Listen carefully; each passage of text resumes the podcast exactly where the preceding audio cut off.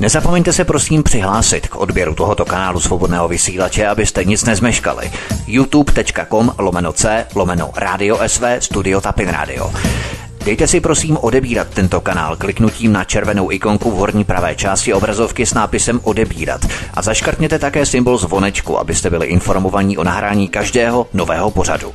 Tím také nepřijdete o čerstvé premiéry a rozmanité kauzy, které můžete dále sdílet na sociálních sítích.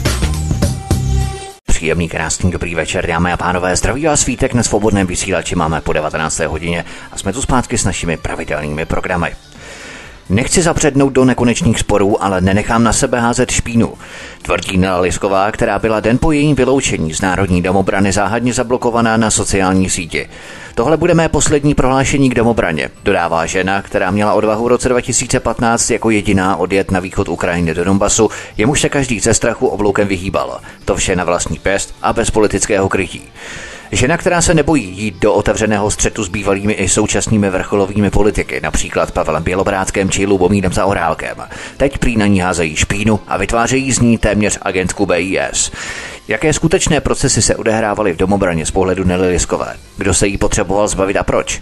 Doplatila na korektní mlčení o vnitřních sporech v domobraně, zatímco jiní se nerozpakovali přetřásat soukromé věci na veřejnosti? A na to všechno se budeme ptát Nelly Liskové, která je po druhé ohledně této kauzy, jak jsme už naznačili naposledy v rámci vyjádření ohledně Národní domobrany. Nelly Lisková na svobodném vysílači. Nelly, vítej. Hezký den, ahoj.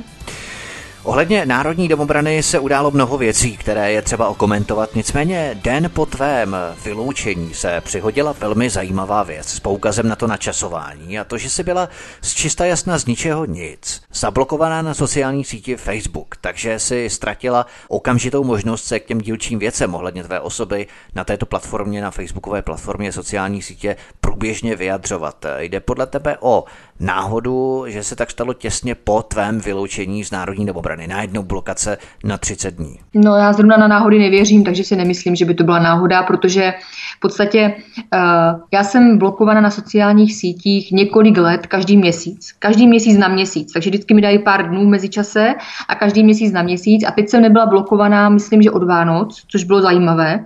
To je poměrně dlouhá doba. A bezprostředně na moje vyjádření, kdy jsem prostě uvedla na svých sociálních sítích, na svém facebookovém profilu, že e, opouštím Národní domobranu, tak den na to byla blokace na 30 dnů. Takže je to docela zvláštní. Mohla jsem být blokovaná, protože samozřejmě já si ty příspěvky nějakým způsobem nehlídám, nebojím se, že mi zablokují, takže tam dám to, co považuji za podstatné. Mohla jsem být zablokovaná před týdnem, 14 dny, před měsícem. E, téměř tři měsíce jsem zablokovaná nebyla a bezprostředně po mém prohlášení den na to jsem zablokovaná byla, takže to opravdu náhoda být nemůže. Mm, to znamená prosinec, leden a část února vlastně si nebyla zablokovaná. To je ano. pravda. Byl zablokovaný třeba i někdo další těsně po tvém vyloučení z Národní domobrany, nebo se tato 30-denní blokace týká podezřele pouze tebe, nikoho jiného? Kdo má co dočinění no, s domobranou? Tak, tak to nevím, jako já, já samozřejmě nežiju životy jiných lidí, takže nevím, kdo byl zablokovaný a uh, informace se mi uh, v tomto smyslu nedostaly, uh, takže já můžu pouze hovořit sama za sebe, že jsem byla zablokovaná já. Hmm. Já totiž o nikom nevím, že by měl být někdo zablokovaný, kdo má co dočinění právě s vyjádřeními ohledně národní domobrany, tak to už je právě to podezřele vlastně, že jenom ty jsi byla zablokovaná na sociální síti Facebook bezprostředně tedy po tom vyloučení. Nicméně na nějakých serverech si mohla publikovat tvé stanovisko, abychom mohli posoudit, jaká média poskytují prostor oběma stranám, naproti těm médiím, která kopírují názory spíše jejich protagonistů a v podstatě nemají nic společného se snahou informovat vyváženě. Když tedy nemáš tu možnost okamžité reakce na sociální sítě Facebook, tak jaká média, jaké servery ti dali prostor? Klasicky se jedná o servery rukojmí.cz a svobodné noviny. Eh, to jsou servisy, s kterými spolupracují řadu let a můžu říct, že opravdu mm, ta spolupráce je vynikající, informace sdílí naprosto objektivně a hlavně nebojí se tlaku, který je na ně vyvíjen ze strany těch, kteří tady uh, právo na informaci a pravdu ve velkém potírají a opravdu publikují, uh, publikují i přes všechny ty problémy, které jim vznikají, takže tímto bych chtěla samozřejmě tobě i jim poděkovat. Jak by si komentovala ty následné servery, které ti vlastně ten prostor nedali a naopak, které šířily informace, které byly nepotvrzené. No, komentovala bych to asi jako takovou českou klasiku, takže mě to, mě to upřímně moc nepřekvapuje. Já to nějak jakože neprožívám, protože víceméně pomluvy byly, jsou a budou vždycky. Jo? Takže já opravdu svůj život směřuju někde úplně jinde a ani to nečtu, ani mi to nezajímá. Já prostě sdělím svůj názor, jak to vidím já, sdělím svoje zkušenosti z té věci a vyloženě nechám, ať se to žije vlastním životem, ať si vytvoří každý svůj názor na tu danou věc, eh, jak uzná za vhodné, protože stejně to nemůžu nějak ovlivnit. Tak a k těm jednotlivým pomluvám my se samozřejmě postupně vyjádříme systematicky jednu po druhé. Zkusme tedy postupovat po jednotlivých bodech, které systematicky probereme a na které se tě budu eh, jednotlivě průběžně postupně ptát. Vraťme se k e-mailové adrese na domovraneckém webu, který ti měl být zablokovaný po dobu několika let. Nicméně podle slov Marka Obertela nešlo o blokaci, ale o technickou poruchu. Jak to vlastně bylo? Eh, já bych tě jenom opravila, nejedná se o blokaci mého e-mailu po dobu několika let. Eh, jedná se o blokaci, která vznikla zhruba asi v srpnu. Eh, když jsem s Markem eh, telefonicky hovořila o tom, že prostě moje pocity z toho všeho, co se kolem něho a kolem domobrany děje, jsou nebo směřují k tomu, že bych tu svou činnost nějakým způsobem asi ukončila výhledově. A bezprostředně na tady toto, na náš soukromý rozhovor, mi byl zablokován e-mail Národní domobrany. Takže mi, já jsem se to vlastně v podstatě dozvěděla úplně náhodně, protože tam mi lidé píšou prostě na tento e-mail, nebo psali mi lidé na tento e-mail, kteří mi nechtěli psát na klasický seznam z určitých důvodů. A pak mi chodili zprávy, eh, že mi psali e-mail, tak já jsem se tam zkoušela teda kouknout a zjistila jsem, že ten e-mail je nedostupný pro mě. A to prý měla být technická porucha, nikoli ne, ne, ne, ne, to, tvého přístupu. Ano, ano, to, eh, to technická porucha nebyla, protože jsem samozřejmě tuto poruchu hlásila Markovi Obertelovi, ten mi sdělil, ať to neřeším, že to není vůbec důležité. A na naší poslední schůzce v sobotu, když jsme vlastně měli spolu natáčení na vysílání, eh, tak jsem to tam eh, nadnesla, že teda nechápu z jakého důvodu, nebo proč si vůbec dovolili v rámci toho, že jsem v Radě Národní domobrany mi zlikvidovat e-mail. A všichni se tam tvářili jako, aha, on nefunguje, a jak to, že nefunguje? Říkám, tak Marek to ví minimálně půl roku, že nefunguje ten e-mail, že jo? No tak to musí být asi nějaká závada, no my vůbec s tím nemáme nic společného, my nic nevíme, jo? Takže to vlastně házeli jeden na druhého, no mi to přišlo naprosto komické, ta situace. Takže jsem jim říkala, bože můj chlapi, tak jako podívejte se mi do očí a řekněte mi prostě pravdu, jak to je, nebo na to prostě nemáte kapacitu. Samozřejmě, že nemají, takže víceméně s tím e-mailem se to uhrálo nějak potom na nějakou poruchu ale eh, porucha to stoprocentně není. Tak pokud by to měly být nějací krajští řadoví velitelé, tak ty asi nemají co dočinění s nějakou IT zprávou nebo respektive administratorskou zprávou webové prezentace. To si měla spíš asi směřovat přímo na toho IT specialistu já jsem, nebo já jsem člověka, který se jmenuje Tomáš Král, mám takový pocit. Ano, že? přesně s ním jsem to řešila. On tam byl přítomen, takže přesně s ním jsem to řešila a ten, ten prostě to tam zkoušel nějak jako především nahodit a, a proskoumat prostě čeho se týká, ale víceméně to bylo jenom divadlo, protože pochopitelně, že všichni věděli, že od, prosi, od, pardon, od srpna mám zablokovaný ten e-mail, takže to, že tam přede mnou někdo zkoušel, jestli se tam do toho e-mailu dá dostat nebo nedá dostat, vyloženě už nebylo vůbec jako k věci, to bylo bezpředmětné. Stejně jako na minulou otázku se tě zeptám i na záležitost v souvislosti s tvým přístupem na zprávu samotného domobraneckého webu s ohledem na možnost vkládání článků. Ten si neměla jak dlouho? V podstatě nejenom webovou stránku, webovou prezentaci, ale i facebookovou prezentaci domobrany. No, ono to od začátku vlastně přebral Marek Obertel, takže můj přístup k tomu byl absolutně nulový. A bylo to takové zvláštní, protože já těch článků publikuji poměrně dost. A když se podíváš zpětně za ty roky, kolik jich tam je ode mě těch článků, tak eh, zjistíš, že naprosto je minimum. Eh, já jsem samozřejmě tady toto řešila mnohokrát, protože když ještě spolupracoval s námi eh, v Národní domobraně Luke Belson, tak jsme se dohodli na tom, že vlastně tu mediální záležitost eh, zastupování v médiích za národní domobranu, včetně publikování článků, eh, budu zastupovat já, že to bude moje práce. Takže tento tam vkládal pravidelně ty články z počátku, všechno bylo v pořádku, vždycky jsem byla vyzývána, piš, piš, piš, informuj, což jsem dělala. Následně, když to převzal Marek Obertel, tak jsem po nějaké době, když už mi to bylo divné, že tam zase nedal můj článek a zase a zase opakovalo se to, tak jsem se ho teda ptala, jako proč, proč mi tam ty články nevkládá a on mi řekl, že je mě všude plno a že zastínuju jeho a kolegy a že to není fér a že mi tam teda občas nějaký článek může dát, ale ať toho není hodně.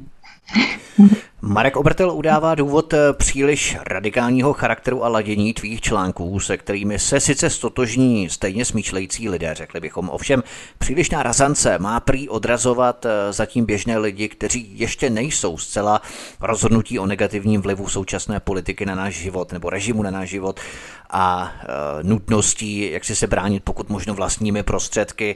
Jaký máš názor na tento argument? Eh, já zásadně nesouhlasím s tímto argumentem, protože moje články nejsou vůbec razantní.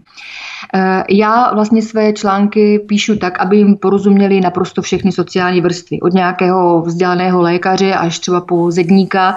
A teď to nechci, aby to vyznělo tak, že eh, jednoho nebo druhého upřednostňuji, to v žádném případě, ale píšu srozumitelně, nepoužívám cizí výrazy, píšu jazykem takovým, aby mu lidé rozuměli.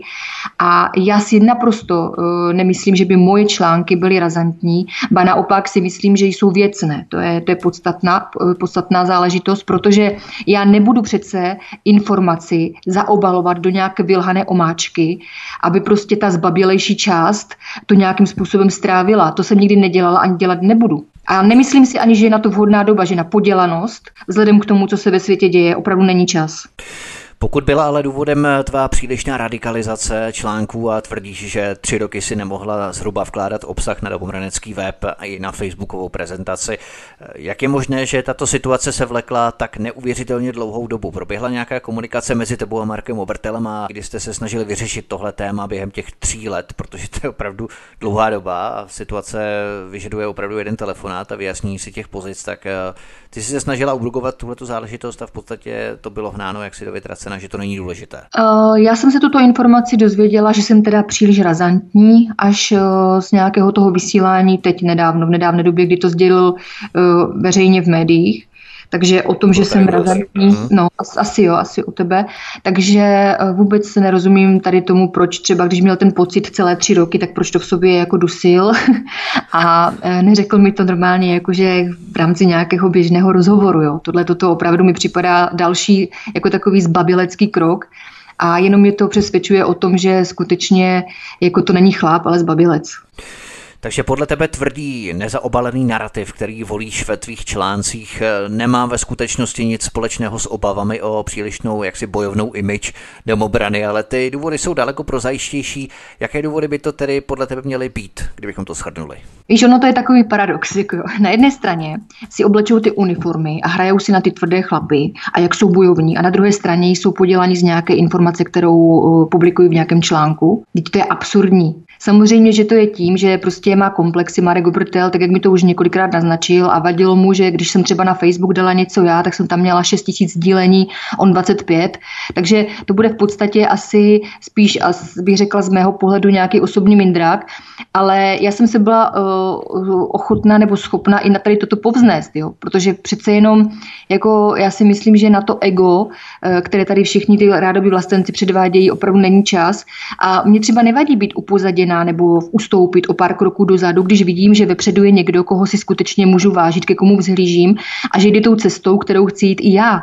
O tom to přece celé je, ale to se nikdy nestalo v případě eh, jakéhokoliv v úvozovkách muže v Národní domobraně, protože jak eh, mě čas přesvědčil, tak oni se báli, báli komunikovat, oni se báli cokoliv sdělit, nakonec se teda z médií dozvídám věci, eh, které prostě jsem v životě ani netušila, že se v jejich eh, hlavách odehrávají, takže eh, nevím prostě, jak se mám k tomu dál vyjádřit. Z mého pohledu je to opravdu lidská hloupost, neschopnost komunikace a uh, asi bych řekla nějak neovladatelné ego těch jednotlivců, kteří nebyli schopni pochopit, že, vytvo- že vytvořili nějaký projekt pro lidi a ne sami pro sebe.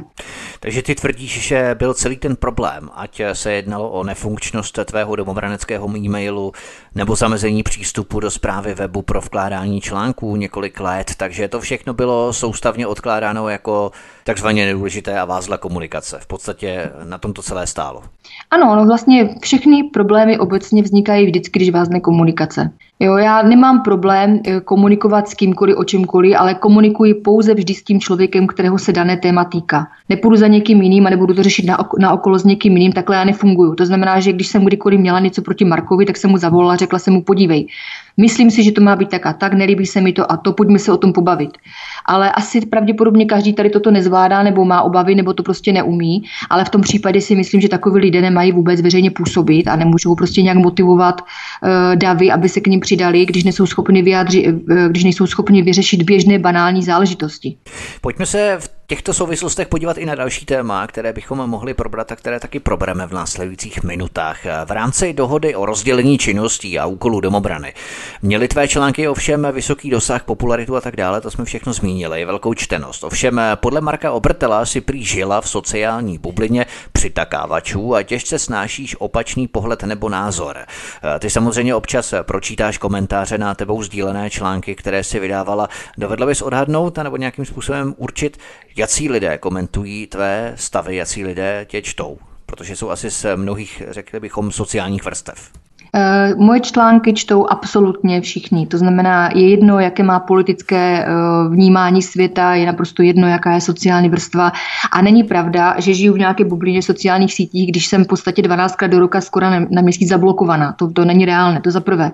A za druhé, já nechávám, eh, nechávám přístup i těm kritickým komentářům, ale nesmí být vulgární. Jediné, co opravdu mažu, a po případě, když už to je hodně zahranou, tak i blokuju, tak jsou vulgární vulgární komentáře, které na mém facebookovém profilu nemají co dělat. Ano, sdělte mi opačný názor, můžete mít dokonce i opačný názor, který já potom zhledám jako uh, třeba pravdivý a já se mohu mílit a nemám problém vůbec s tím přiznat, že jsem udělala chybu nebo že jsem tu věc viděla špatně z jiného pohledu a že ji přehodnotím, protože o tom přece celá komunikace pro Boha je. Ale opravdu, pokud jde o nějaké, nějaká invektiva a vulgarizmy a podobně, tak uh, s tím se nikdy nebudu stotožňovat a tady k tomu jsem naprosto nekompromisní a na můj facebookový profil to nepatří a nikdy patřit nebude. Máš pocit, eh, že si posouvala domobranu přílišným bojovým laděním článků na extremistickou rovinu jasným pojmenováváním věcí, což eh, tvořilo základ těch výtek, nebo jak by si na to pohlížela? Upřímně jako žena nemám absolutně chuť ani, ani nějaké ambice posouvat kohokoliv bojovným, eh, bojovným směrem nebo bojovným způsobem, jako to vůbec. Já jsem prostě psala na témata, která mě zaujala, vytvořila jsem si na to nějaký úsudek na základě získání informací z více zdrojů, následně jsem publikovala článek a to je naprosto celé. Já vůbec nechápu ten, to, to divadlo kolem toho teď, nějaký extremismus a nebo, nebo razance, já, já prostě já tomu nerozumím tady tomu, tak buď napíšu pravdu uh, uh, a napíšu to, jak to vidím, nebo jak, jakou mám osobní zkušenost, anebo napíšu nějaký jako vymodlený příběh pro lidi, který bude naprosto o ničem, ale kdo to pro Boha bude číst, koho to bude zajímat. Ku limonádu, jak si. No, no jistě, jistě. No. Ale já, já vůbec tady toto není, není mým smyslem, abych něco takového dělala. Eh, podívejme se na další téma, a to na situaci v Donbasu na východě Ukrajiny, která rezonovala českými médii, zejména v roce 2015-16, eh, kdy si tam jako první, jako jediná tehdy odcestovala a následně si založila zastupitelské centrum na podporu Donbasu. Tvoje aktivity v této oblasti na východě Ukrajiny ti byly následně vyčítané způsobem, že si prý neinformovala ostatní členy Rady národní domobrany o tom, co vlastně na Donbasu děláš, což se potom dozvídali až z médií, nikoli primárně od tebe a to jim vadilo. Eh, tak to měly být formulované výtky ohledně tvých eh, aktivit v Donbasu. Eh, jak se k tomu stavíš ty? To je pro mě naprosto nová informace po čtyřech letech, kterou teď Marek Obertel pustil, nějak vypustil veřejně ven. A je to naprostý nesmysl. Za prvé, než jsem odlétala na Donbass, tak jsem vše probrala podrobně v rámci nejužšího kruhu Rády národní domobrany. Bavili jsme se o strategii, bavili jsme se o tom, jakým způsobem bych tam chtěla pracovat. Samozřejmě, že jsem tam jela za Národní domobranu, protože za Národní domobranu mě vláda Donetské lidové republiky taky oslovila. Takže je naprostý nesmysl, aby o tom nikdo nevěděl eh, na to, abych je neinformovala eh, a veškeré ty podrobné kroky, eh, i když jsem byla v Donbasu, tak jsme třeba i telefonicky konzultovali, byli jsme neustále v kontaktu. Takže to je opět další lež, účelová lež Marka Obrtela. Ty jsi tedy odcestovala na Donbass, který si naštívala několikrát. Eh, vyjednala si tam se zdejší vládou oficiální spolupráci v rámci eh, konzulátu na podporu Doněcka, respektive Donbasu. Můžeš v kostce uvést eh, výsledky tvojí činnosti pro rekapitulaci, co se ti podařilo dokázat v Donbasu, co si vyjednala, co se ti podařilo? No tak v rámci můj... byl ten konzulát zrušený samozřejmě. Eh, tak v rámci mojí činnosti jsme pochopitelně, eh, za prvé tam byla ta informační záležitost, abychom informovali o skutečné válce na východě Ukrajiny, kterou bohužel naše vláda financuje z našich, z našich daní a my jako rukojmí daňoví poplatníci eh, financujeme zabíjení civilistů v Donbasu, což je naprosto nepřípustné. Já jsem vlastně v souvislosti s tím byla nějak v kontaktu už před mojí cestou na Donbas s SPD s Tomiem Okamurou, a e, probírala jsem s ním otázku toho, že by to mohl jako jediný politik, v podstatě byl asi jediný, kdo to mohl udělat z mého pohledu, protože tady nikdo jiný nebyl, na koho bych se mohla v tomto obrátit. Mohl toto téma veřejně otevřít a, e, a e, veřejně se zeptat politiků, proč. Proč dochází k tomu, že se Česká republika vměšuje do války v cizí zemi? Proč dochází k tomu, že Česká republika nemá potřebné finance pro vlastní lidi, ale financuje dobrovolně zabíjení civilistů v Donbasu? Na tady toto mi Tomio Okamura, Tomio Okamura odpověděl, že se k tomuto tématu nikdy vyjadřovat nebude, že by z toho měl obrovské problémy, že nemíní mít zlatkem neustále bis a že prostě, co se týká této otázky, tak je to v rámci SPD tabu. Takže tímto, ukončila, tímto se ukončila naše eh, nějaká rozbíhající ze spolupráce, protože následně jsem mu teda řekla, že tak to fungovat nemůžu, že pokud jako politik se opravdu bojí, tak z mého pohledu v politice nemá co dělat, protože politik má sloužit lidem.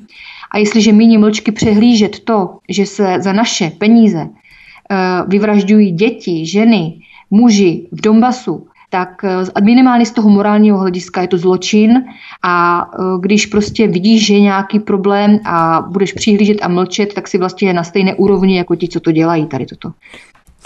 Kdo všechno se po tobě vypravil na Donbass a jaké byly výsledky cest ostatních osob ve srovnání s tím, co si na Donbassu dokázala ty, nebo se v ostatních případech jednalo spíš o jaksi formální návštěvu, zviditelnění se na sociálních sítích, protože tohle ti právě bývá vytýkáno, že si si vytvářela PR pouze ke tvé vlastní osobě, nicméně ty výsledky hovoří za vše, zatímco ti ostatní, které si jmenovala, eh, mohou se pišnit ničím víc než eh, jaksi selfiečky na sociální síti, jak kráčí po červeném koberci, usmívají se, mávají do kamer na pozdrav. Kdo se tam ještě vypravil po tobě a jaké byly výsledky jejich cest? No tak v podstatě ten první rok, když jsem tu situaci eh, v Donbasu monitorovala, pobývala jsem samozřejmě i na bojových pozicích, abych se seznámila s, bez, s bezprostředním životem těch obyvatel a udělala si nějaký opravdu reálný úsudek o té záležitosti. Tak ten první rok tam nebyl, eh, myslím, že kromě, mám pocit, Zdeníka Ondráčka, eh, nikdo. Eh, já jsem tam teda zvala několikrát i Marka Obertela, nicméně on měl nějak v té době, mám pocit, těhotnou manželku a říkal mi, že nebyl jako, že měl z toho doma konflikt, takže mu manželka s tchýní řekli razantně, že nikam nepojede. Eh, tak tam vyslala následně Františka Krejču, a opakovaně se ho tam zvala. Já říkám, dobrý, tak jako jestli teď nemůžeš, tak kdykoliv jindy bude příležitost, samozřejmě můžeš se mnou nebo za mnou tam kdykoliv přijet, ale to se nikdy nestalo takže upřímně si neumím ani představit, jaké příkazy by mu dala manželka z tchyní v případě, že by byl skutečně ohrožen náš stát ale to jen tak okrajově. A pak se tam nějací lidé rozjížděli, ale to bylo vyloženě jako bezvýznamně za někým, možná osobně. Pak to uvedli nějak na sociálních sítích, ale nic, co by mělo nějaký významný přínos pro obě strany. Ty si tyhle ceremonie neabsolvovala, spíš si se soustředila na tu reálnou práci v terénu, oficiálními dohodami reálnou pomoc zdejším obyvatelům, než se předvádět, jak kráčíš na nějakém červeném koberci. V podstatě to bychom se mohli dotknout i toho tvého PR, což je taky další výtka ze eh, úst Národní domobrany. Eh, jak si, že se příliš prezentuješ na sociálních sítích? No ale o toho sociální sítě jsou samozřejmě. Každý si tam vytváří nějakou PR a já si myslím, že k tomu byly vytvořeny sociální sítě a není to nic proti ničemu. Samozřejmě, že jestliže veřejně působíte, tak si vytváříte nějaký mediální obraz. A jestli je mi vytýkáno to, eh, jak Marek sdělil, že na sebe příliš dbám, ano, jsem žena, dbám na sebe, je to styl mého života a samozřejmě, že se to i vyžaduje od člověka, který je veřejně činný, aby prostě nějakým způsobem se dokázal prezentovat tak, aby to bylo pro společnost příjemné. A o tom to celé je. Pokud prostě někdo eh, tady toto nechápe, tak ať si zruší sociální sítě a funguje anonymně. Tam je samozřejmě taky velký počet lidí, kteří takto fungují a chápu to ale víceméně nechápu, proč mi někdo vyčítá takovou zásadní otázku, že jako žena na sebe dbám a pečuji o sebe. To bylo k tvému angažmá v Donbasu, ke kterému se ještě v jedné kapitole vrátíme. Pojďme se ještě podívat na genezi příběhu ohledně zakládání spolku Národní domobrany od 5. ledna 2019. Ten si měla podle Marka Obertela brzdit různými jaksi výmluvami, bojkotem, měsíčními prodlevami, kdy si dokonce neměla zanést samotnou registraci spolku na krajský úřad, dokonce ti ve finále měla být dana volná ruka k tomu, abys sama určila v bodech stanovy spolku. Můžeš popsat z tvého pohledu, jak probíhala ta registrace spolku, která se vlekla přes sedm měsíců bez valného výsledku? My jsme připravili společně eh, stanovy spolku. Eh, následně eh, se tam prostě upravovaly ještě nějaké body, já jsem s něčím souhlasila, s něčím jsem nesouhlasila, nicméně tak nějak koste jsme se dohodli, že v tomto znění, v tomto znění by to mohlo nějak vypadat. Nicméně bezprostředně, eh, potom, když jsme šli vlastně k notáři, tak se toho Marek ujal sám, sám za sebe. V podstatě mě a pana Aloise Konečného z toho jako nějak úplně vynechal, jako upozadil a víceméně jsme se dohodli na tom, že budeme všichni tři na stejné úrovni fungovat jako Rada Národní domobrany i nadále, což Marek ve velkém porušil. Takže jsem se chtěl právě zeptat, promiň, no. že ti přerušuju, ale to znamená, že Národní domobrana v rámci registrace toho spolku nemá stanovené nějaké hierarchické postupy, kdo bude velet, kdo jak si bude eh, níže postavený ne. a tak dále. Tam nejsou žádné hierarchické jakoby, hodnosti velitel a tak dále. V tomto případě to, to ne, tak to ne, byli jsme prostě jako celek, jako Rada Národní domobrany, všichni jsme měli stejná práva a povinnosti. Jasně, to jsem chtěl a, hmm. tak, no, a to je do zásadní. A víceméně uh, Marek tady toto porušil. Uh, mám dokonce od něho i sms kde mi napsal, že jediný velitel je vždy on a že já si uvědomím, že on je ten velitel. A já jsem teda, uh, byť jsem se byla schopná, protože po té leté zkušenosti jsem už to vždycky tak nějak vstřebala se nad určité věci povznést, tak pak tam byly některé body, které jsem opravdu chtěla opravit. A o tom byla celá ta, ta zdlouhová, zdlouhová záležitost, o tom, že jsme se dohadovali, jestli ano nebo ne a jak a víceméně on byl v tomto neústupný, takže jsem mu nakonec sdělila, že v tomto znění eh, s tímto nesouhlasím a v tom případě nebudu, eh, nebo nesouhlasím s tou registrací spolku, kde budu figurovat i já. Eh, on potom někde dokonce řekl v rámci nějakého asi dramatického nádechu, že jsem to snad někde vsteky roztrhala. Já ty dokumenty originál samozřejmě mám u sebe, nic jsem neroztrhala, ničemu takovému nedošlo.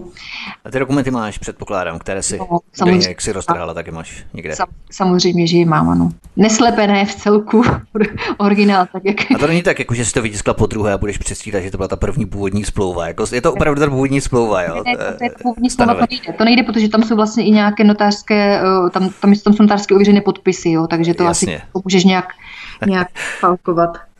Jasně, jasně. Eh, to všechno vyústilo ve tvou soukromou SMS zprávu Marku Obertelovi z 29. srpna 2019 v 10.32, ve které si uvedla, že po zralé úvaze rezignuješ na post eh, členky Rady Národní domobrany. Uveďme si, co této zprávě nejprve předcházelo. Vršily se nějak ty důvody, které se nakupily ve tvou, eh, řekli bychom, bezradnost, kterou si vyventilovala do té SMS zprávy, nebo co tomu předcházelo? Předcházely tomu vlastně mm, dlouhodobé problémy, včetně nečinnosti, včetně toho, že prostě Marek nebyl schopen nikde dorazit včas, eh, cokoliv se s ním dohodlo, tak on byl většině nějak zaneprázdněný, nic nefungovalo a to se velko tak dlouho, že mi to už přestalo trošku bavit. Jo. Takže já jsem mu to SMS nenapsala tak, jak ty říkáš, nějak oficiálně. Ono to vyplynulo z našeho předcházejícího rozhovoru a normálně v rámci nějaké mojí momentální nálady jsem mu napsala, že prostě už tom nezhledávám nějaký, nějakou motivaci, že mi to fakt přestává bavit, takže zvažuju své ukončení. To nebyla oficiální rezignace, to bychom jasně. měli zdůraznit, nebyla to oficiální rezignace, byla to soukromá SMS zpráva. Byla to jo? soukromá SMS zpráva. Pochopitelně takových zpráv a informací jsme si v průběhu tří let vyměnili X. A nikdy v životě by mě nenapadlo vzít soukromou zprávu kohokoliv, nejenom Marka Obertela, a vzít ji někde na veřejnost a číst tu zprávu. Jako v rámci nějaké soukromé komunikace předpokládám, že si máme zachovat nějaké, prostě nějakou slušnost a i tato zpráva nebyla vůbec určena pro veřejnost. Ještě jsem mu naopak říkala, protože mě bezprostředně na to přemlouval ještě pan Alois Konečný, který je v Radě Národní domobrany taky, eh, když mi volal, abych si to rozmyslela, že on už má taky Marka dost jeho arogance a že ho třeba i mrzelo, že spoustu těch akcí eh, eh, vlastně organizoval a zaplatil sám pan Alois Konečný a Marek se ho nikdy nezeptal. Jsem ti něco dlužen, kolik to stálo, když tady dělal občerstvení pro 30 lidí nebo byla nějaká další akce. Jo, takže ho to mrzelo, takže se mi takhle postěžoval a říká, Nelly, vydrž, jo, uvidíme, jak se to vyvrbí, uh, odejít můžeš vždycky. A opravdu to bylo všechno v rámci naší interní soukromé komunikace a naopak jsem potom Markovi říkala, že až skutečně eh, do toho, do toho udeřím a prásknu do stolu a řeknu, že odcházím, tak já sama za sebe vydám oficiální stanovisko a já sama to těm lidem sdělím. Jenomže on mi předběhl a udělal to sám a no. celý celé to prostě, celé to prostě zahrál do toho, že já jsem prostě odešla a že jsem mu to napsala. Jo. To jsem se tě právě měli zeptat, co po té SMS zprávě soukromé následovalo. Odehrála se bezprostředně po této zprávě nějaká komunikace mezi tebou a Markem Obertelem, nebo si už poté komunikovala pouze s dalším členem Rady Národní domobrany Alojzem Konečným? Ne, ne, my jsme spolu komunikovali všichni. I po té bezprostřední eh, zprávě jsme spolu komunikovali všichni, protože jednak mi volal Alois Konečný, potom mi volal Marek, eh, zase jsem mu zmínila ten problém s tím e-mailem, na což mi odpověděl, že to vlastně už není vůbec důležité. A a uh, prostě ta komunikace tam potom probíhala. Jo. Mě vůbec nenapadlo, že on někde odjede a všem veřejně přečte nějakou moji soukromou zprávu, což si myslím, že je naprosto zbabilé a že takhle se chlap nechová a že v prvé řadě jsme si ty věci měli vyříkat my tři v rámci, v rámci nějakého eh, osobního jednání, než aby pouštěl na veřejnost informace účelově, které eh, nebyly pro veřejnost určeny.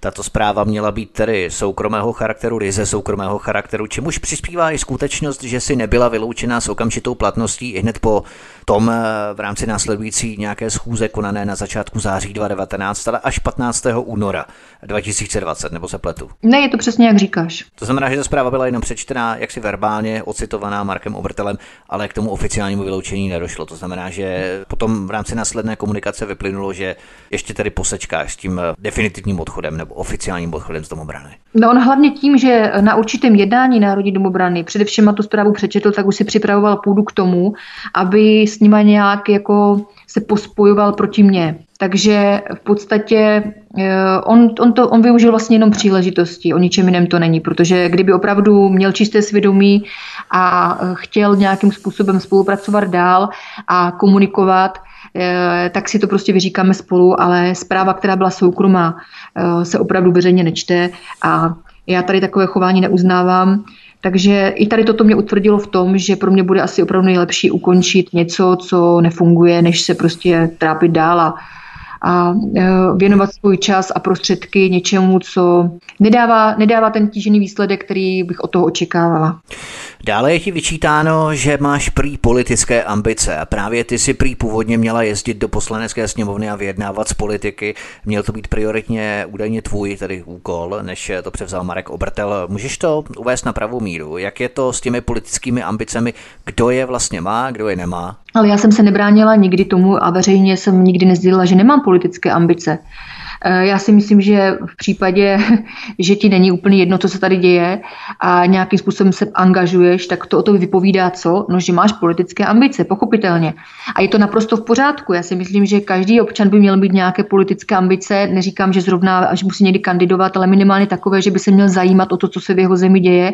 Místo toho, aby si stěžoval, tak třeba udělat nějaké kroky k nápravě ale eh, to není nic proti ničemu. Já vůbec nechápu, eh, já jsem samozřejmě v roce 2014 jsem kandidovala, eh, kandidovala jsem na primátorku Ostravy, od té, doby, od té doby jsem nekandidovala, ale nechápu, proč jsou mi, proč jsou mi vyčítány nějaké politické ambice, když neúspěšně loni, nebo kdy to bylo Marek Obrtel neúspěšně kandidoval v senátních volbách. Jo. 2018 a bylo to za Českou stranu no. národně sociální, ČSNS. Hmm. Hmm. A nikdo přece netvrdí, že v rámci Národní domobrany lidé nemohou mít nějaké politické ambice. Národní domobrana není vězení. Národní domobrana je eh, organizace, která, do které může vstoupit a vystoupit a nikomu nediktuje, co může a nemůže.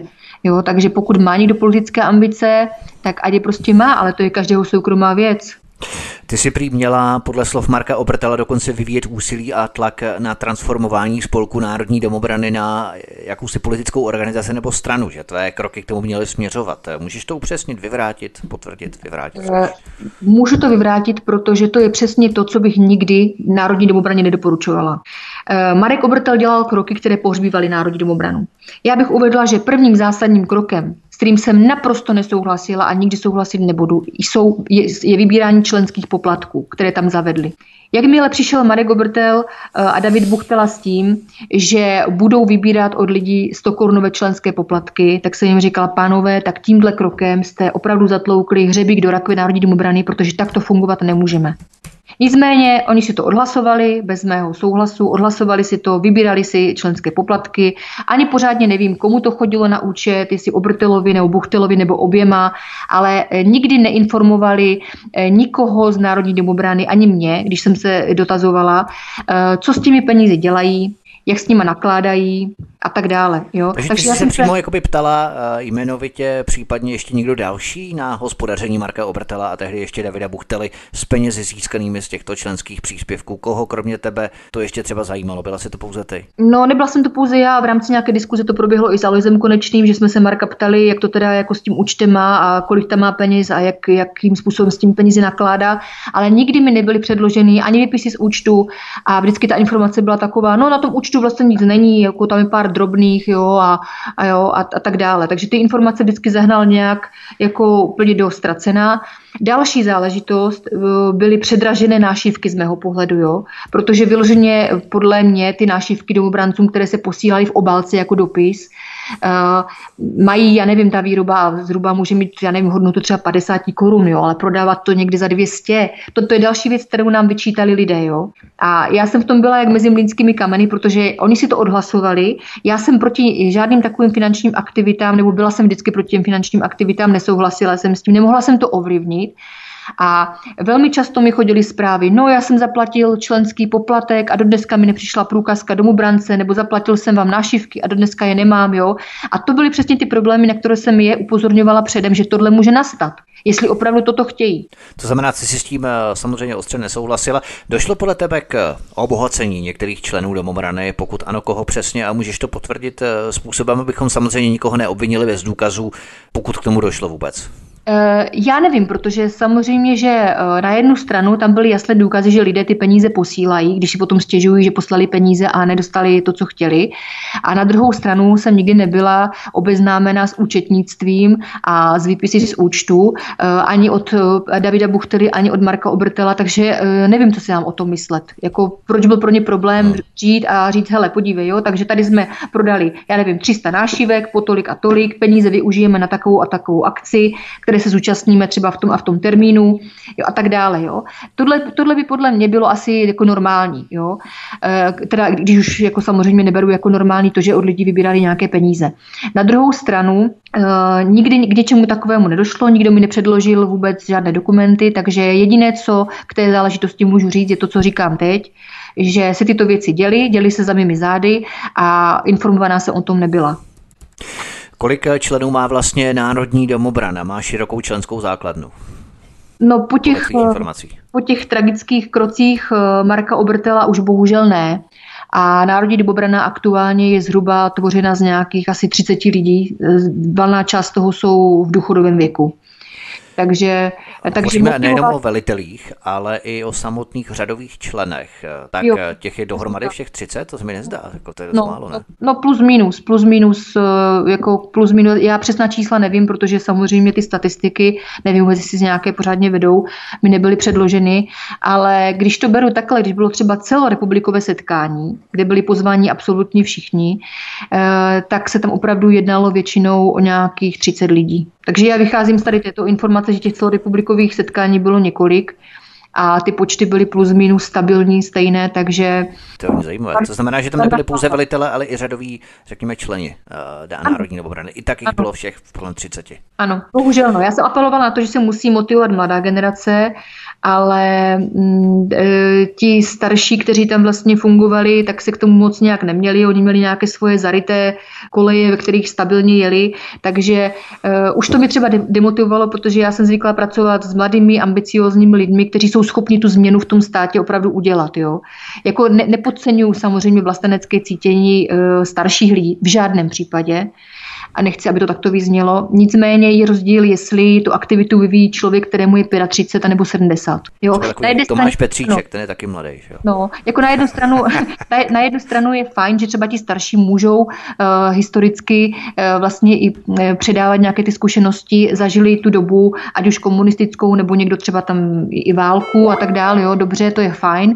Předávat ty zkušenosti těm mladým, ale potom přímo, co se týká vlastně té aktivity jako takové, tak ta by měla náležet té mladé generaci, protože i po té fyzické stránce je to asi více reálné. No. No, no. Ještě se na chvilku vraťme nebo pozastavme zpět u té politiky, protože jak jsme řešili ty tvoje ambice, údajné ambice, tedy, eh, které nebyly, které pramenily i z jiných členů třeba Rady národní demobrany, tak eh, Tady se dostáváme k té otázce údajně utajovaných zákulisních vyjednávání některých velitelů Národní domobrany o jejich umístění na kandidátky, krajské kandidátky SPD 2020, eh, která si podle některých informací měla klást podmínku tvého vyloučení. SPD tedy si měla klást tuto podmínku, aby pro ně byla domobrana takzvaně průchozí a akceptovatelné. To samotní velitelé, ale i Marek Obertel kategoricky popírají a odmítají. Setkala jsi se s osobami, které měly tyto spekulace potvrdit buď tím, co oni sami také zaznamenali, zažili, případně, že jim samotným bylo doporučované podat žádost o členství v SPD z úst některých velitelů domobrany. Můžeš jmenovat některé osoby, abychom skutečně byli co nejkonkrétnější? No tak já jsem v podstatě, eh, já jsem, já jsem to vlastně uvedla uvedla eh, na pravou míru, protože ty informace mi byly sděleny eh, Aloisem Konečným, který mi, teda, který mi teda telefonoval a říkal mi, hele, jako bohužel, jako jsem znechucený, dějou se tam takové a takové věci. E, například e, se tam vyjednává e, ohledně tebe a SPD, e, protože je pochopitelný, že vzhledem k tomu, e, jakým způsobem se vyvíjela naše spolupráce před lety s SPD a jak jsem se k tomu postavila já, tak eh, asi eh, chápu to, že jsem pro ně naprosto nepřijatelná na jedné straně. Na druhé straně jsou tady věci, jako že kšeftování v křesli za výměnu někoho, to mi přijde už jako hodně za hranou. Jo? Takže, takže... Zajímavé, to znamená, tu informaci potvrdil jeden z členů, samotných členů Rády národní demobrany ano, a vlastně ostatní velitele, i když byli jaksi označeni, že oni mají vyjednávat ty zákulisní dohody ohledně umístění, jejich umístění na kandidátky SPD v rámci krajských voleb, tak oni to odmítají, tak to jsou dvě protichudné informace, tvrzení proti tvrzení a opravdu člověk neví, čemu má nebo komu má věřit. Jo. Jako já to chápu, jo. Já samozřejmě jsem u těch jednání nebyla, nicméně nevidím důvod, proč by měl Alois Konečný v této věci lhát a proč by mi zrovna uh, říkal, že prostě je znechucený tou situací, která tam je že se tam kšeftuje, dojednávají se vlastně eh, za, za, za jeho zády taky eh, věci třeba z SPD. Jako tady nejde o to, že bychom eh, chtěli někomu bránit, jo, aby nebyl na kandidátce, to v žádném případě. Jak jsem říkala, kdo má ty ambice, má ten potenciál a má tu touhu v politice něco dokázat, tak samozřejmě ať do toho jde. Jako jo. Ale na druhou stranu jsou tady takové jakože fakt křivácké věci, jakože oni se e, domlouvají, no jo, ale jako tak víš, jak je tam ta lísková a tu my tam prostě nechceme, tak to nějak kluci zařiďte a my na oplátku za to vám prostě seženeme nějaké dobré místo na kandidáce, nějak se vždycky domluvíme, jo. Takže pokud to funguje takhle, tak jako je to hodně špatně. Jména těch pěti velitelů domobrany, včetně Marka Obertela, čili šesti jmén, si prý měla získat z adresáře velitelů domobrany ještě v době, kdy si k tomuto seznamu měla přístup a ve skutečnosti se prostě jedná o jména širšího koordinačního vedení domobrany. Jaký je tvůj komentář na tento argument, který znesl Marek Obertel, že v podstatě ta jména jsou jednoduše jména těch šesti osob z toho širšího koordinačního vedení nebo týmu Národní domobrany. To znamená tři dada a šest vlastně ten, to širší vedení, to znamená tři plus šest se 9. No, uh, upřímně, když už to teda vyplulo na povrch, tak jak jinak měl asi reagovat, že jo? Aby nevypadali jako idioti všichni, tak to prostě musel nějak uhrát, že ty jména jsou náhodně vybraná z nějakého adresáře a, a podobně, jo? Je to nesmysl, jo? Ty jména mi přesně řekl Alois Konečný, jo? Ještě jsem se ho konkrétně ptala, uh, jestli opravdu tu informaci má potvrzenou. On říkal, podívej, jako jedná se o toho, toho, toho a konkrétně mi je tam jmenoval. A jestli to potom prostě vyplavalo na povrch a zkazily se tím jejich plány, a e, nějakým způsobem je to uvedlo úplně ne do světla, které by pro ně bylo asi e, komfortní, no tak se potom nedivím, že to museli uhrát, e, uhrát tak, že je to nesmysl a museli tu situaci celou dementovat. To znamená, že ta překážka, která byla v podobě tebe, Nelly Liskové, v rámci slučování nebo určitých politických námluv eh, umístění několika velitelů, což je samozřejmě nepotvrzené na kandidátky SPD v krajských volbách 2020, myslíš, že právě z epizody kolem Donbasu a kolem odmítnutí Tomiem Okamorou eh, v rámci otevření této debaty ohledně Donbasu na české politické scéně. Myslíš, že právě z toho pramení animozita na tvou osobu z kruhu vedení SPD, která si měla klást právě jako podmínku pro případné navázání spolupráce s Národní domobranou tvoje vyloučení, že to byl ten hlavní důvod. No to si nemyslím, to vím. Tím jsem si naprosto jistá. A samozřejmě, že e, chápu to, že jsem, dejme tomu, Okamurovi nepohodlná, protože e, když tady kandidoval, mám pocit, že to bylo v roce nějak 2014, 2015, teď si nejsem úplně jistá, a nějak se rýsovala naše spolupráce, tak tady v rámci Moravskoslezského kraje pro něho pracovali dobrovolníci, zháněli mu stánky, tiskoviny, roznášeli letáky, vytvářeli mu celou kampaň a bylo jim přislíbeno, že veškeré náklady jim budou proplaceny Okamurou. No a následně se na mě ti lidé sesypali a řekli, byli to studenti, důchodci, jo, přišli za mnou, protože věděli, že se rýsuje nějak naše spolupráce No a řekli mi, hele Nelo, tak tady mám jako fakturu, jo, tady je 10 tisíc za tohle, tady toto, měli to všechno prostě připravené, ty faktury, ať to, ať to Okamurovi přivezu do Prahy a ať se s nima vyrovná. No já jsem tady toto probírala s Okamurou v Praze tenkrát, on mi řekl, že nikomu nic nedluží a že prostě to je nesmysl a málem mě s tím vyhodil. Eh, já jsem mu teda řekla, že opravdu by měl do toho Moravskoslezského kraje zavítat, poděkovat těm lidem, že se vůbec zase dostal zpátky jo, na tu svoji pozici, kterou, kterou tolik chtěl, že jenom díky takovým takovým lidem, kteří roznášeli letáky, dělali mu tam kampaň a snažili se, tak v tom parlamentu je. A že by v prvé řadě měl přijet do, Moravsko, do Moravskoslezského kraje, vyrovnat účty, poděkovat jim a chovat se jako člověk. To neudělal a byla kolem toho taky velká kampaň v té době, protože spoustu těch lidí se k tomu vyjadřovali veřejně, jo, odsoudili jeho chování a tu aroganci. A tohle to máš jedno s druhým, jo, takže pochopitelně, že chápu, že mě nemá rád a že si teda tu podmínku zbavit se lískové nějakým způsobem vytyčili jako bod číslo jedna, protože logicky to z toho všeho vyplývá. Blížíme se k závěru našeho pořadu. Ještě se tě zeptám ohledně schůze domobrany konané v sobotu 15. února, tedy té poslední. Eh, zde si prý širší vedení domobrany nepřálo tvou přítomnost a proto právě proto si neobdržela tu pozvánku. Jak by si to komentovala? No, jak to mám komentovat? Prostě uh, já, tomu, já tomu nerozumím, uh, protože na jedné straně jsem neobdržela pozvánku, na druhé straně uh, mi volal Alois Konečný a říkal mi, Neli, prosím tě, prosím tě, přijeď, dostav se tam, jo, uh, já, není, není to tak horké, pojďme si ty věci vyříkat, jo. Takže já jsem, já teda mám samozřejmě Aloise Konečného jako člověka ráda, jo, protože to byl jediný podle mě chlap, který se v kterém obraně stavil k věcem uh, tak, jak se uh, asi očekává. Uh, byl to člověk, který, nebo je to možná člověk stále, který tam pracuje, snaží se, vytváří tam nějaké hodnoty, ale to je jediný, které, o, kterém to tady toto můžu s čistým svědomím říct. Takže jsem prostě na tu schůzku přijela, byť nepozvaná a chtěla jsem se prostě jenom zeptat, jak to teda do budoucna vidíme, jo? ať se prostě nějakým způsobem o tom pobavíme, ale zvrhlo se to v něco, z čeho jsem normálně jako musela odejít, protože to byla opravdu nechutnost. Jo. Uh, oni tam na mě začali řvát, uh, prostě uh, argumenty vůbec žádné, nepustili mě tam málem ke slovu, uh, připadla jsem se tam jako nějaký úplně vrcholný nepřítel Národní domobrany, i když jsem jasně, i po těch problémech, které vlastně po celou dobu, po celé ty tři roky vznikaly, tak jsem nikdy, nikdy za celou dobu neřekla na domobranu jediné kritické slovo. Vždycky jsem to brala tak, vždycky jsem to celou dobu brala tak, že jestli máme něco uvnitř, nějaký problém, tak se to má řešit uvnitř Národní domobrany, ale nikoli na veřejnost, protože bychom z toho samozřejmě vyšli jako idioti všichni. Jo?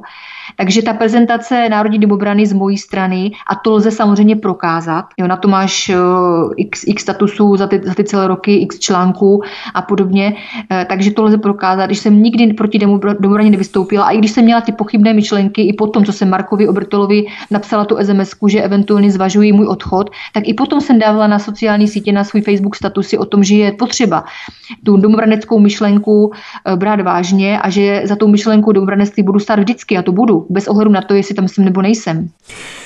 K tomu bych se chtěl právě ještě teď eh, vrátit na konci našeho pořadu. Ty jsi si právě tyto všechny události a vnitřní rozepře a rozpory nechávala celé roky pro sebe a na veřejnost si neventilovala ani písmenko. Eh, proto někteří lidé vyjádřili podiv, že tak najednou si se rozhodla vystoupit s těmito komentáři. Nicméně ještě závěrem uveďme, že na sociální sítě Facebook se vynořilo několik falešných profilů, které se snaží navodit dojem tvé osoby, že jde o tebe. Eh, jak mají mají lidé rozpoznat nebo rozeznat tvůj pravý profil od těch falešných, respektive tvojí stránku na eh, sociální síti Facebook? No, eh, na sociálních sítích je zhruba, někdy mi známo, nějakých dalších pět fejkových profilů, které se tváří jako moje. Samozřejmě, že slouží k mojí veřejné dehonestaci a vytváří někdo za účelem eh, prostě sdílení různých fakt prasáren, nechutných věcí, vulgarismu a podobně, a nebo naprosto, naprosto, když to řeknu takhle, opravdu hloupých prohlášení, které bych třeba nikdy v životě ani, ani nedomyslela, že může někdo takhle vymyslet. Eh, můj, můj opravdu jeden jediný profil na sociálních sítích. Eh, má nějakých zhruba teď 14 tisíc lidí v součtu přátel a sledujících. Takže podle tohoto lze snadno rozeznat, protože hmm. pochopitelně ty fejkové profily tam mají pár přátel, ale to není jenom tady toto, jo. já se potýkám eh, s fejkovými videí a fotkami a opravdu eh, mě to třeba tady toto, když jsem se nad tím zamyslela, tak když já si vezmu čemu všemu čelím zhruba poslední asi tři roky, a jak jsem schopná to ignorovat a pouznést se na to, protože v podstatě, když někdo vytvoří tvoje v úzovkách nahé fotky nebo v nějaké videa, kde figuruješ a vydává to za tvoje a lidi to ve velkém sdílí, tak každý normální člověk nebo normální ženská by se to asi zhroutila a řekla by si, pane bože, co, co to, je, to je ostuda, co já s tím teď budu dělat. Jo? Moje reakce je úplně opačná. Já nemůžu ovlivnit sociální sítě. Nemůžu ovlivnit to, co někdo někde bude o mě sdílet a rozhodně nemíním svůj život trávit u soudu a do nekonečna se soudit s nějakým idiotem nebo s nějakými idioty. To fakt dělat nebudu. Jo. Takže já se snažím tady toto přehlížet, ignorovat. Jako neříkám, že je mi to úplně příjemné, ale zase vyloženě ten úsudek těch lidí musím stejně nechat na nich, protože do nekonečna se obhajovat to nejsem já, víte, a tak dále. Jo. Jsou to lidé, kteří mě v životě neviděli oblečenou na tož nahou, jako jo. Takže, takže ale, ale jsou přesvědčení o tom, že to je prostě Nela Lísková. Takže já je nechám, co to žije svým vlastním životem a já si pořád jedu svou. A právě proto nechápu toho ubrečeného Marka Obrtela, že prostě k tomu přistupuje tak zbaběle a není schopen si věci vyříkat jako prostě chláp. Jo. Takže tohle je eh, tímhletím konkrétním krokem eh, u mě klesly, a už je to třeba ten Žarko Jovanovič, který u mě sdílí pět let lži a nesmysly, nebo nějaký eh, jako kapal, tímhle u mě klesli na úroveň žumpy, protože já si nepředstavuju takto chování chlapů. Skutečně ne. Závěrem ještě uveďme, že z tvé strany jde v rámci tohoto pořadu o poslední vyjádření k těmto sporům v rámci Národní domobrany, protože si se považuješ za, řekněme, nutné vyvrátit ve tvých očích lži, které jsou vršeny na tvoji adresu, ale nechceš jak si zabřednout do nekonečných sporů, které ve finále nikam nevedou, takže se už k tomuto tématu nebudeš vyjadřovat eh, jak si dál, je to tak? Eh, přesně tak. Jako já jsem, já jsem se vyjádřila v, v nárukojmích, vyjádřila jsem se u tebe, vyjádřila jsem se na, eh, ve svobodných novinách a já nemám potřebu skutečně uh, zabývat se něčím takovým. Já jsem prostě k tomu svoje stanovisko řekla a co si o tom lidé budou nadále myslet, je jejich věc, jaký si vytvoří o té věci úsudek. Pro mě je to ukončená záležitost. Já jsem pouze chtěla uh, vyvrátit tu nechutnou špínu, která se vyvalila bezprostředně po mé blokaci na Facebooku no. na moji osobu, co, na což si myslím, že mám plné právo se k tomu taky vyjádřit. Bohužel, jako uh, asi, asi hrdinové, kteří, jako třeba ten Žarko Jovanovi, Kovič nebo ten Kapal, kteří neměli odvahu mě pozvat eh, a abych se k tomu taky vyjádřila, k tomu mají patrně své důvody. Ale z mojí strany je to poslední a konečné vyjádření k této věci. Právě proto jsme i eh, dělali tento pořad, eh, protože ty věci se nastřádaly, nakumulovaly v rámci tohoto posledního týdne a ty si neměla možnost, jak se k tomu postupně vyjadřovat k dílčím záležitostem, tak jsme to v podstatě schrnuli ty všechny výtky a výčitky a já nevím, co všechno pomluvy na tvou adresu do tohoto pořadu a vzali jsme to jedno po druhém, tak aby opravdu zazněly ty věci přímo z tvých úst, aby se k tomu mohla eh, jak se vyjádřit na naší platformě svobodného vysílače s extrémně vysokou poslechovostí, což je ten zásadní důvod, proč jsme tento pořad eh, udělali. Takže to by bylo všechno. Nela Lisková byla naším dnešním hostem na svobodném vysílači. Neli, já ti moc děkuju a budu se těšit eh, na pořady někdy příště. Já taky děkuju a přeju pěkný večer. Tento i ostatní pořady si, milí posluchači, můžete stáhnout nejenom na stránce svobodného vysílače, ale i zavítat na YouTubeový kanál youtube.com lomeno c lomeno radio sv studio Tapin Radio. Tady prosím klikněte na tlačítko odebírat v horní pravé části obrazovky, je to takové červené tlačítko, no a tím se stanete odběratelem studia Tapin Radio svobodného vysílače a nezmeškáte tak žádnou z premiér, které vás čekají, které připravujeme, které budeme vysílat. Od mikrofonu vás zdraví Vítek spolu s Nelou Liskovou. Přejeme vám příjemný zbytek večera a těším těším se s vámi příště opět naslyšenou. Hezký večer. Prosíme, pomožte nám s propagací kanálu Studia Tapin Radio Svobodného vysílače CS.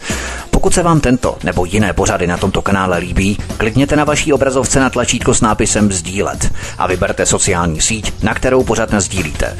Jde o pouhých pár desítek sekund vašeho času. Děkujeme.